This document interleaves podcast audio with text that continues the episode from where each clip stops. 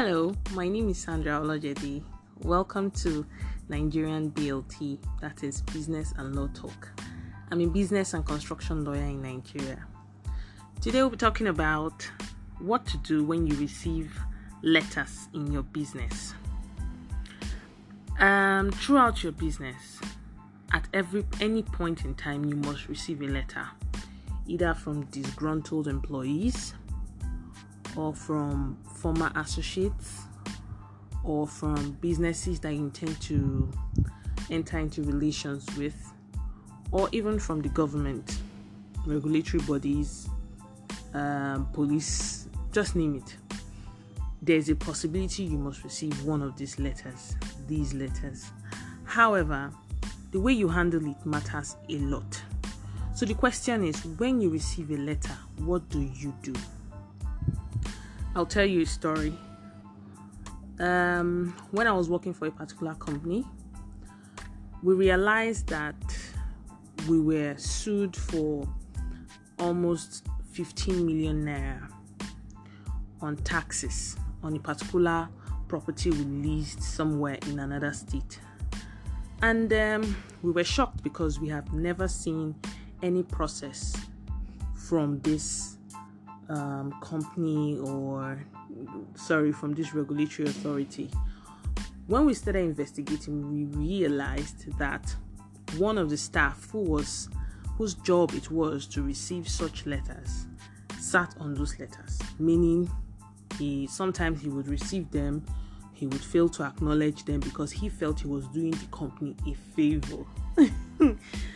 Unfortunately he was just making it worse now, the original sum we're meant to pay was about a million plus because of the size of the property. But we had to negotiate about 7.5 million as out of court settlement because penalties had accrued, and of course, a lot of years were outstanding. So, you see, the employee had good intentions for the company but he didn't know he was flouting a law. And that's what a lot of business people do. They feel, oh, I'll just call their bluff and um, they will go away. Unfortunately, you are just adding petrol to fire. You are not extinguishing anything. Yes. When you receive a letter, the first thing you should do is to find out if the claims or what the person is saying, what's he asking for, bring that out. Let that be the what's the objective of this letter. Get a lawyer.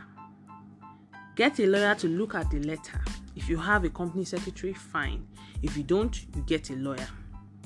Let the lawyer advise you on what to do. Never call the bluff of any letter. Investigate the letter. Sometimes the truth is some unscrupulous organizations or persons you know, fake um, letterheads and try to defraud companies. I have an experience with that as well. A company, um, no, and a regulatory body of a particular profession sent us a letter threatening to take us to court when I was working with this particular company. And I looked at the, the letterhead and I was like, this, this, there's something fishy about this letterhead and I decided to investigate. So, what I did was because I was the company secretary at the point for this other company, what I did was that I sent a letter to the regulatory body and attached the letter that was sent to us. And I said I would like to have a meeting with them. And they sent a letter back to us telling us that, first of all, they never sent any letter to us and that secondly, somebody was parading under their name, and that thirdly, they didn't have anything against us. You see? So there are there, there are better ways of addressing issues if only you had you you engage a lawyer to help you to do the right thing. But just imagine that I had called the number on that um, letter without investigating. I would have been dealing with the wrong persons if I wasn't a business, if I wasn't a lawyer, I would have been dealing with the wrong persons. I would have been maybe threatened into parting away with some amount of money and all that. You have to be smart in business, but you have to be legally smart and street smart as well.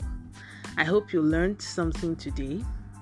Please kindly like, comment, share, leave a voice note if you can, and I'll get back to you. I remain your baby girl, Sandra.